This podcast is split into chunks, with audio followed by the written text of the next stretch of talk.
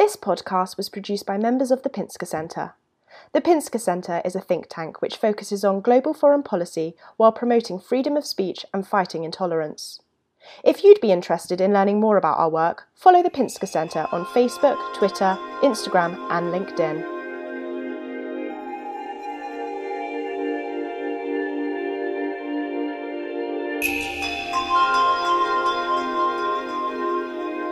Hello, everyone. Welcome to the Pinsker Centre podcast. My name is Georgia, and I'm the media director for the Pinsker Centre. And I'm honoured uh, today to be joined by Tim Ogden. Uh, Tim is the assistant editor for New Europe, an online magazine based in Brussels. He's also a contributor to The Spectator and a range of other outlets. How are you doing, Tim? Very well, thank you. We're very, um, very happy to be with you. We've been planning this for a while, so good to good to finally get it going. Excellent. So, just to sort of dive in straight off the bat, I've read most of your work that's been in The Spectator, and it often focuses on sort of the post Soviet world in both Europe and Eurasia, the Caucasus, etc.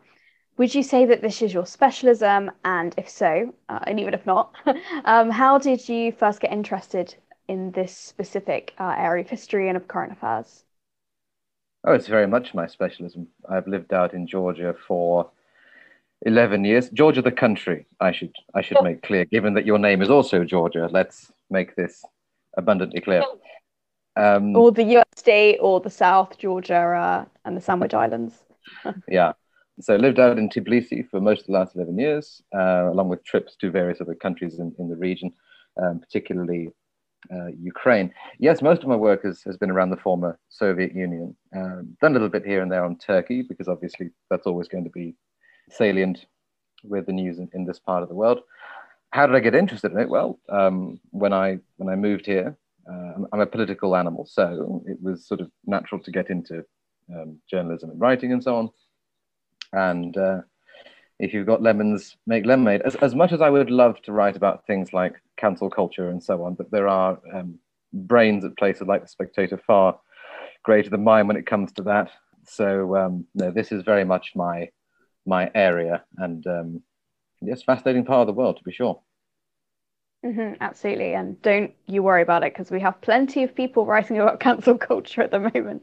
Um, and yeah, I totally agree, and I think that a lot of people, myself, I would include in that, even though I have sort of an amateur interest, don't necessarily understand that much about that part of the world. They just think, oh, you know, it used to be the Soviet Union, it's poor or whatever. they don't really know sort of uh, the diversity there, the different languages, the culture, the geography, what that plays um, in the conflicts and the some elements of peace there. We'll see mostly. Well, I, I can peace. talk about um, this for calendar months, so do tell me to you know, reel it in as and when as and when you have to. We should definitely talk about Ukraine, of course, what's happening there right now. But I think you just mentioned you spent a lot of time in Georgia. Um, mm. Obviously, Georgia's located in the Caucasus. It has a huge border with Russia. It's actually invaded by Russia in 2008, or rather, that was the most recent invasion of Russia. What would you say that um, Western people should understand, or Western pundits should understand about Georgia? And um, what's the reaction there uh, in terms of the Ukraine invasion? Do they feel threatened? Seeing sort of how Putin's operating in Ukraine right now, or not, maybe, and maybe I'm totally imprinting my Western perspective on them. Maybe that's not the case at all. Well, there's a lot of big questions there. I shall try and address each of those. So, what should Western people know about Georgia and the Caucasus region? Well, there's three countries in the southern Caucasus. Obviously, there's Georgia, um, Armenia, and Azerbaijan. Now, each of those has pretty divergent foreign policies. So, Armenia is very closely aligned with Russia. Azerbaijan, tentatively sort of connected to the West, but really is more closely connected with Turkey. They share um, linguistic and cultural and ethnic um, characteristics with Turkey. And then Georgia is, on paper, the, uh, the West's area of influence. Now, that has sort of taken a few knocks recently because of the incumbent government, but as has been made clear in the rallies over the past month, the government do not represent the people. I, I could, Georgia in itself is a whole conversation, so I will try and keep this as, as brief as I possibly can the government here are treading quite a fine line. So, as you mentioned, Georgia was invaded in uh, 2008. There are two regions of Georgia that uh, remain occupied by uh, Russian troops and their um, separatist allies. And that's not that long ago. Everyone here remembers it very clearly. And Russian troops being in this area, stationed in those areas, makes it um, always a, a, a pertinent risk. So the government here have quite a fine line to tread in not provoking the Russians. At the same time, Georgia is a NATO aspirant member and an EU aspirant member, like Ukraine, and they naturally have aligned with um, Ukraine closely over the last, uh, especially the last 10 years. However, the problem that they're facing at the moment in this country is the government haven't been condemning Russia that explicitly, and that is upsetting the people quite a lot. There's been arrests of protesters who are demanding that um, the government here make their position clear, especially uh, they, they think they should support Ukraine and openly condemn Russia. So the government are saying things like they express the deepest condolences of, of the tragedy in Bucha that we saw over the last few days. That was the massacre of, of the civilians just north of Kiev. Well, people here are saying you, you need to explicitly mention Russia, Putin, Russian soldiers. The government claim what they're trying to do is not bring down Russia's wrath on this country, which might sound fair enough, but um, they've been dogged by accusations for years of, of covert pro Russian sentiment. So the effects are being felt here. Um, the fortunate thing for Georgia's government is there's no real viable opposition, so there's, there's no chance of a, of a revolution or, um, or anything like that. Do the people feel threatened by Russia? Absolutely that has also become a little bit uh, more keenly felt recently because we've had an influx of, I think, over 30,000 Russian people come and live here now, people who are fleeing Putin's Russia as a result of things like being cut off from SWIFT and the sanctions. And Georgian people are not exactly happy about this. It's driven up prices for just about everything. And they're very worried that these people can certainly be used as an excuse by Russia to come and defend, in inverted commas, their citizens who uh, live here.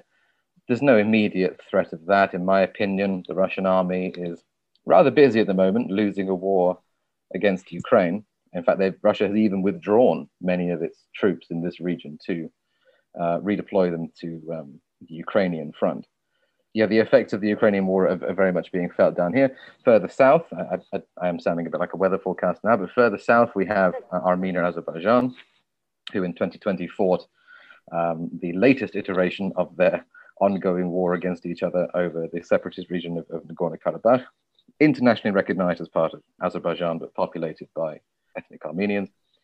War ended in a victory for um, Azerbaijan, but um, there's been a resumption of fighting over the past few weeks because Russia's peacekeepers were withdrawn and, and sent to Ukraine. So it is something of a mess. Now, I suppose the question that any Western listener would be asking themselves now is why should I care?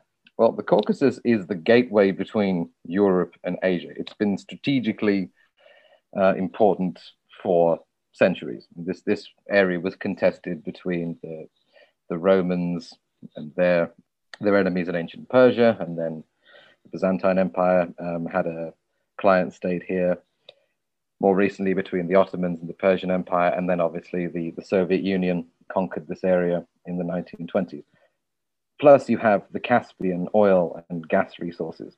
So, out of Azerbaijan come the only pipelines that are not under Iranian or Russian control. They flow through here in Georgia, and they go into Turkey. Now, the energy crisis that we're seeing at the moment is making this pipeline more, uh, more vital than ever. So, this is an important region, even though there's only three small countries with small populations. And I think the strategic importance of, of this region is going to become highlighted over the next few years, and maybe even sooner than that, perhaps the next few months. So it's all, as always, very exciting, and for those of us who live here, rather worrying maybe if I could ask a little bit more about possibly China and Iran's role in the region. Obviously, both of them have frontier zones with the Caucasus, and sort of, I suppose, historically, it's been an important region for that reason, not just because of its links, I suppose, with Turkey and Russia. And now we see China, obviously, internally more weak than a lot of Western commentators possibly think, but still on its way to becoming a great power. Um, Iran's sort of uh, feeling triumphant right now as the US plans to roll back sanctions on it. What role could they play, possibly in conjunction with Russia or possibly rivaling Russia uh, in the region, especially when it comes to uh, energy in, in the Caucasus? Well, China has invested a lot in Georgia, especially in, in recent years. But they're economically aggressive rather than militarily, so people don't feel particularly threatened um, by China. Iran, um, less of a concern in Georgia. They have more of an impact in Armenia and Azerbaijan. They have had a very um, hostile history with Azerbaijan for a very long time. And in the war between Armenia and Azerbaijan in 2020, they supported Armenia quite um, firmly. So, as you say, they're feeling quite pleased with themselves because of the, the rollbacking of sanctions against them. But here, really, the, the worry is more Russia than them. Iran's rivalry in this region is, is really with Turkey, especially over Turkey's backing of, um, of Azerbaijan. If, as I think is unlikely, but, but you know, who knows in this part of the world, if Armenia and Azerbaijan come to blows again, then there's more risk of something happening between um, Turkey and, and Iran because they were at each other's throats in, in 2020. But for Georgia and Ukraine, mm, those countries are sort of less of a factor here. Yeah, it's interesting that um, Azerbaijan and Iran have still that quite hostile relationship. I was going to say that I think I believe both of them are the only two majority Shia uh, Muslim nations in the world. But saying that, obviously, you know, Ukraine is majority Orthodox and Russia is mostly Orthodox, and many other countries are mostly Orthodox, and they've still had uh, huge historic and ongoing conflicts. Um, but I think people in the West would less understand the rivalry between Azerbaijan and Iran, or or even sort of know, especially Azerbaijan, you know, where it is on the map. So maybe if you could just summarize that, because I found that quite um, interesting. I can tell you, so it, it, doesn't really, Iran doesn't really recognize Azerbaijan's right to exist. It, it, it resents Azerbaijan's close friendship with, with Israel and obviously with its connection with, with Turkey. It is odd that, yes, they're both Shia Muslim, but um, Azerbaijan has a very good relationship with Turkey, which is Sunni, but not with uh, not with Iran. In the war in 2020 between Armenia and Azerbaijan, Iran was very firmly supporting Armenia. And a good friend of mine from Tehran, who obviously keeps up with, with the news in his own country, he told me quite a funny thing. He said that the government in Tehran was saying they firmly supported Armenia. They even sent a few divisions of their army to Armenia's border, um, threatening really to send them over and help Armenia in its war against Azerbaijan. And he said that the reaction amongst the public was just sort of stupefied bemusement that you had the leadership in Tehran threatening another Shia Muslim country to defend a Christian nation. And he, he said that he, he, he never thought he'd live to see the day anything quite like that. But no, it's it, those, I think, I mean, I, am giving a bit of a hostage to, to, fortune here. I don't think we're going to see anything overly violent in, in, in the southern Caucasus in between Armenia and Azerbaijan. The, the, uh, the greatest risk really is um, a greater escalation of the Ukrainian conflict for, further north. All eyes are very firmly fixed up there. But in this part of the world, you, you really, you never can tell uh, for certain. So who knows? Mm-hmm. And you, uh, of course, know it so intimately, as you said. I suppose circling back north to Ukraine, probably the obvious question in a lot of people's minds, both in the West, probably in Russia too, and, and beyond, is what do you think that Vladimir Putin's endgame is in Ukraine? Do you think that he simply wants to sort of annex it as part of to rejoin some sort of Russian empire? Is that his endgame? Uh, well, the end game has changed by the week over the last um, how long has it been now? A month and a half. I mean, yeah. they they launched their assault clearly with the intent that it would be over very, very quickly. I mean, the Western intelligence agencies say they think it was supposed to last about three days, which is consistent with how they chose to fight by the sort of blitzkrieg assault that and, and end it fast. They took, I think, false confidence from their war against Georgia in 2008, which lasted uh, five days, and um, the operations in 2014 against Ukraine, in which they quite quickly took control of Crimea and most, although not all, of, of the Donbass region. So, very, very bad miscalculation on their part. But I think it's important for people to understand that Russian propaganda is incredibly strong. They, and most, most people don't get this because they sort of see Russian people, they maybe meet them and so on, and their, their culture's not too dissimilar in how they, you know, their, their social attitudes and so on. But with their view of politics, especially their own country, they're not watching the same movie as the rest of us.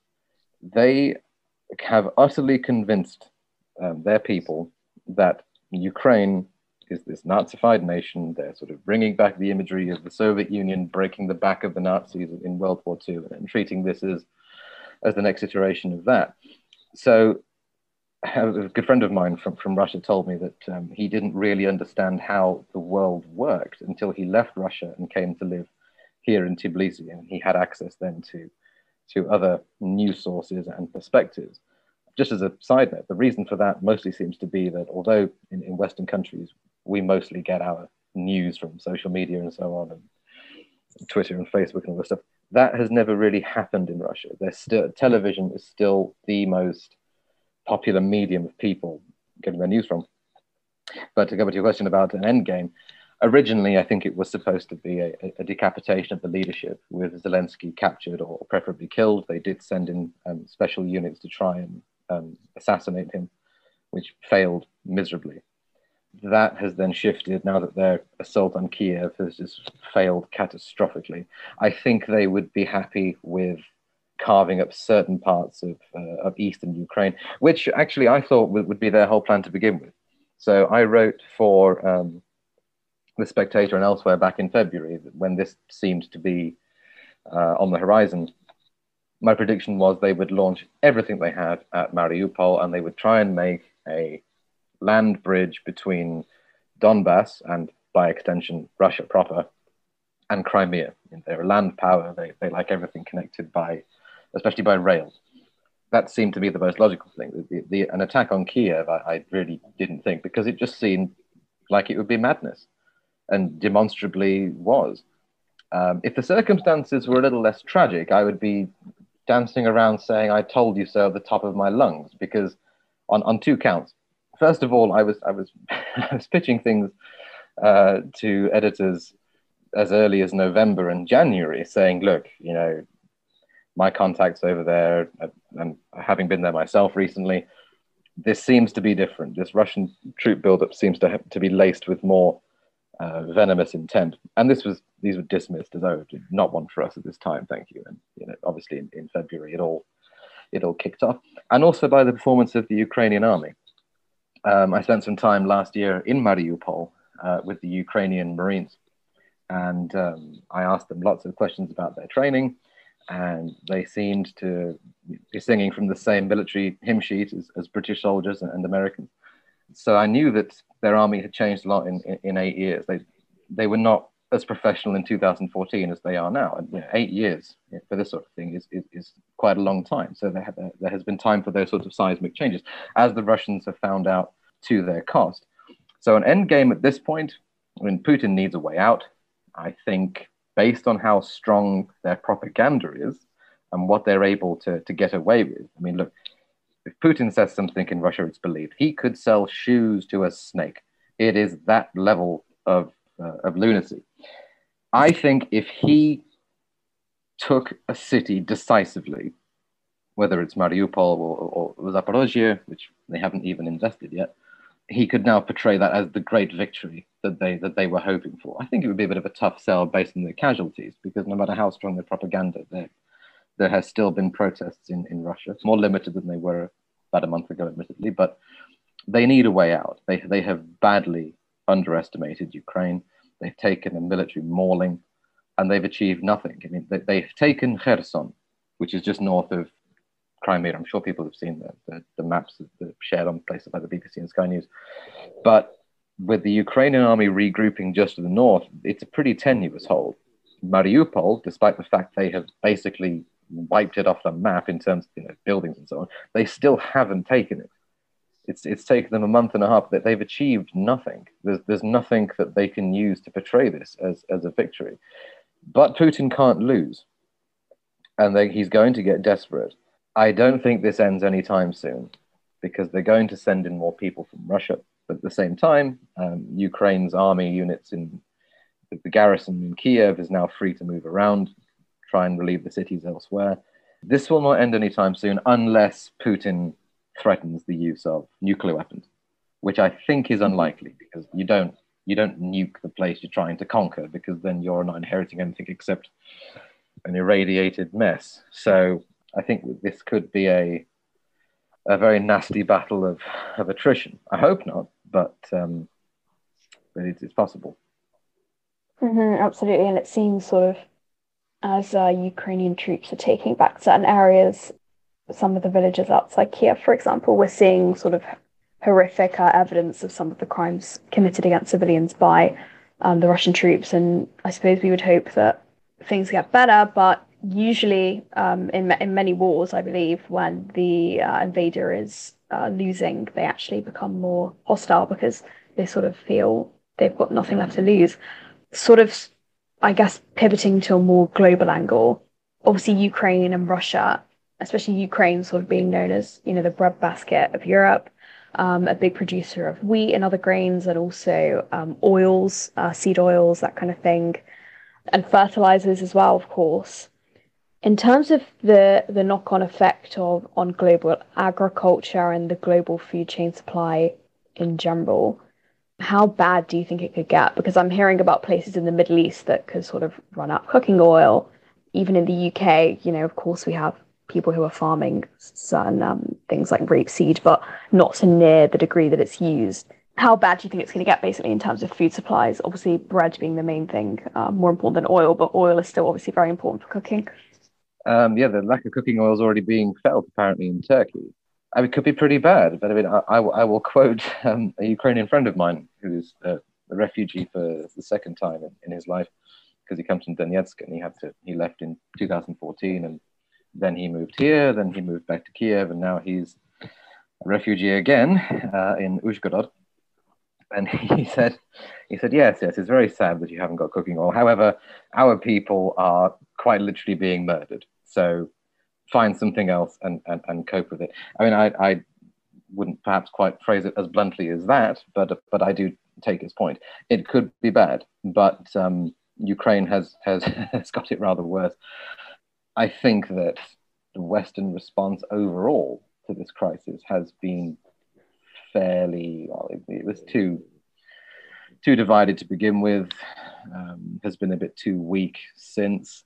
And the thing is, if nothing else, I mean, if, if Russia loses this war militarily, as I uh, believe and hope that it, that it will, it's proved the, the impotence of things like the United Nations. I mean, the, the UN is, is demonstrably as ineffective as the organization it was designed to replace. Um, mm-hmm. NATO and EU membership, again, to quote another Ukraine, Ukrainian friend of mine, even if they do one day get membership, is this the price which is worth paying? The other side of that coin, though, is I, I don't hold with the view of a lot of, um, shame to say, some conservative-minded commentators are saying things like, you know, this, is, this isn't our war, this isn't our fight, and, you, and NATO expansion has provoked Russia into uh, its actions. Well, you know, really? Are you so sure? The reason why places like Ukraine and Georgia want to be in NATO is because their entire recent history is one of being invaded by whatever iteration of, of uh, Russian power is sitting on the throne in Moscow. So I hope that they will stay the Western course. I hope that I don't think neutrality would, would be in Ukraine's interest, and I, I wouldn't trust Russia to, to abide by any neutrality pact that, that it signs. But a, a sticky situation for Zelensky at the moment, certainly. Mm-hmm. It's absolutely. In terms of the whole like you're saying, certain conservative commentators, well, really they're aligning with a lot of, uh, I guess, sort of, sort of far left commentators as well, sort of anti-Western, anti-NATO types. A lot of them, as you're saying, they do tend to try and place the blame for the conflict happening right now on, let's say, NATO expansion or Western attitudes toward Russia. It'd be interesting to sort of maybe get into that a bit more. However, I suppose my main question would be I totally am on the same page as you when it comes to whether NATO expansion is causes war. It didn't. Um, and as you're saying, if places like Ukraine were in NATO, Russia, I do not think would have the gall to invade. And obviously, we know throughout history, you know, Russia has invaded, let's say, Ukraine, the Caucasus, wherever, the Baltics, wherever, before NATO even existed. um, so the idea that this is the main cause of the war is ridiculous. Um, however, in terms of the West, and obviously, you know, the US being the, the Western superpower, the global superpower still currently um, over the past few decades, uh, how do you think its attitude at the, the time of the fall of the Soviet Union and throughout the 90s towards Russia, and in terms of sort of the idea of shock therapy to its economy, that kind of thing, do you think maybe that did contribute to a sort of weakening of, of Russia's economy and its, I suppose, the morale of its of its people, pushing it into what it became almost immediately after the fall of the Soviet Union? Um, it became sort of, you know, a dictatorship ran by oligarchs.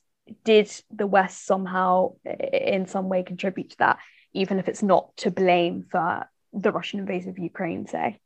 Well, the West has a nasty habit of assuming that everyone else wants or can uh, adopt its values.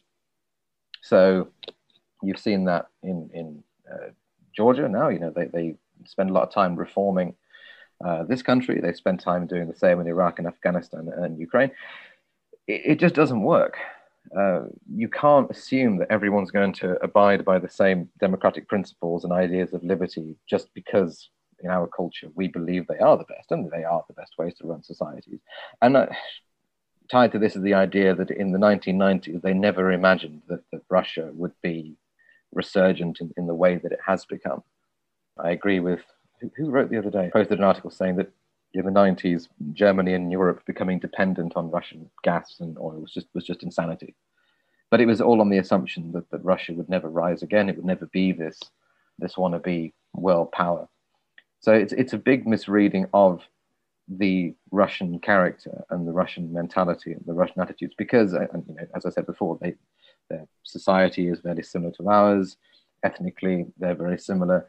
There's it's not obvious that their mentality is as different as the one you would find somewhere like in Tehran or or Beijing, um, but it is. And again, just touching back on the the certain commentators, I did say conservative, but yeah, you're right. I, have I've seen um, definitely say too. I wouldn't say they are pro-Russian in what they're saying when they blame NATO for the uh, for this conflict or Georgia's conflict, um, although it can be interpreted that way. I just think they're either or both mis, uh, misguided over how they perceive Russia and, and what it is and, and, how it is, and isolationist. I mean, we, we've had disastrous foreign interventions all over the Middle East. I will understand the appetite for not wanting to invest money and the case of Iraq and Afghanistan lives in endeavors that seem inherently doomed to fail. But I suppose if the West wants to keep the mantle of the, the free world and the, the civilized world, it, it, it, had best start defending the people who, who share those values, which they do in Ukraine and, and they, they do not in Russia. So, but I suppose it, it's what's also contributed to this, I think, is that is, is COVID. So over the last, good, good Lord, it's been over two years, hasn't it? There's sort of been a lot of, okay, we're not getting the whole picture it's what they're not telling us that's real. So, for instance, you know, uh, you remember the the controversy over the Wuhan lab that China wouldn't let people, investigators, go in to see if this virus had, had been manufactured as opposed to being a, a, a natural apparition of whatever method. So there's there's sort of the the whataboutism, the instinct towards contrarianism, and yes, that, that applies in, in many situations, but not in this one. I'm not trying to say that Ukraine's government is perfect and always has been. It's just that in, in this particular case, this is as clear cut as there is a good side and there's a bad side. And we should be stepping up our support for the good side. You can, you can argue the back and forth over wars like the Iraq intervention or Armenia and Azerbaijan over who has the right of that, or even perhaps Georgia and its separatist territories of Ossetia and Abkhazia, or, or Afghanistan, but not in this case. This, this is very much as clear cut as, as, as Nazi Germany versus uh, the Allies in the 1940s. Not everything has to have some underlying or unknown or concealed meaning. This, this does not. You know, I, I have been critical. If you, as you said, you've read my stuff, you'll know that I've been critical of of Zelensky as a, as a politician prior to this war. But he's an excellent wartime leader. You know, my, my criticisms of him before this, I think, still stand. But he, he's proven his his mettle as, as a as a war leader, certainly, staying in Kiev and, and leading his nation. I don't think I think a lot of people who wouldn't have done that. Sorry, I got sidetracked there. But yes, the the West is on. Um, uh, I don't know. It's on it's on quicksand. I think at the moment. Yeah, picking up off that point, I suppose to round up, the things that we see happening, um, the decisions from Western leaders now and for many years prior to the current moment, the Iran deal, as I say, about to be revived, very uh, uh back and forth due to China with Biden and the UK government, for example, condemning some of their human rights abuses and some of their sort of territorial, not expansion, but let's say flying military jets near Taiwan and near the South China Sea, that kind of thing. Uh, war games, perhaps that's the phrase I was looking for. And also with Russia, for example, you know, prior to the invasion, we had Biden admitting in a speech, he said, well, you know, if it was just a minor incursion, we could incursion, we could talk about that. We don't know how we'd react if it was an actual invasion, a full-scale invasion, blah blah blah. And then saying they wouldn't sanction energy, then saying they would sanction energy. This back and forth. Uh, even you know the other day, Biden calling for regime change in a speech at sort of one o'clock in the morning, and then the White House immediately backtracking on that. Why is there this muddled approach? And do you think it's because of the incompetence of some leaders? Or do you think we basically just don't have a foreign policy at the moment in the UK, in the US? That obviously the US is basically calling the shots when it comes to the West in general because it's holding the purse strings when it comes to defense spending, even though obviously, you know, Germany, France, and the UK often can be critical of the US. I mean, they're not mutually exclusive. I mean, you, you can have both incompetent leaders and a lack of strategy and, and, vision. I think the West has found itself in, in a position that it never thought to, to be in again, in that its previous security concerns have all have been with, you know, really since the 90s, have been with terrorist groups, especially obviously since since 9/11. And while they can do damage, there's no existential threat coming from a group like ISIS or, or Al Qaeda. So they've had to suddenly put themselves back in the sort of Cold War mentality when they don't want to.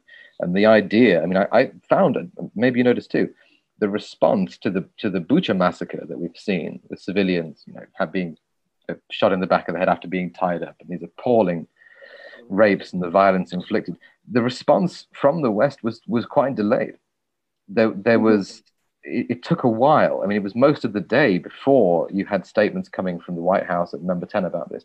I think just because they were in shock, they never thought they would have to deal in their lifetimes with a European power, which Russia is, behaving in this barbaric fashion. I mean, they, they thought this was consigned to the history books. They thought this was, you know, this, this is the SS in, in World War II uh, and the horrors of, the 40s, not something they would ever live to see. And they don't really know how to deal with it. Biden has been a disaster um, I think Russia, I mean, a, a lot of people are asking me, why now? Why did Russia launch this invasion at this moment when they've had this low key war running against Ukraine for, uh, for eight years? And I think Afghanistan and the, the debacle of that withdrawal was, was a huge influencing factor there. And then, as you said, he's coming out with gaffes. Yes, he said uh, he was calling for regime change, which the White House then had to had to downplay.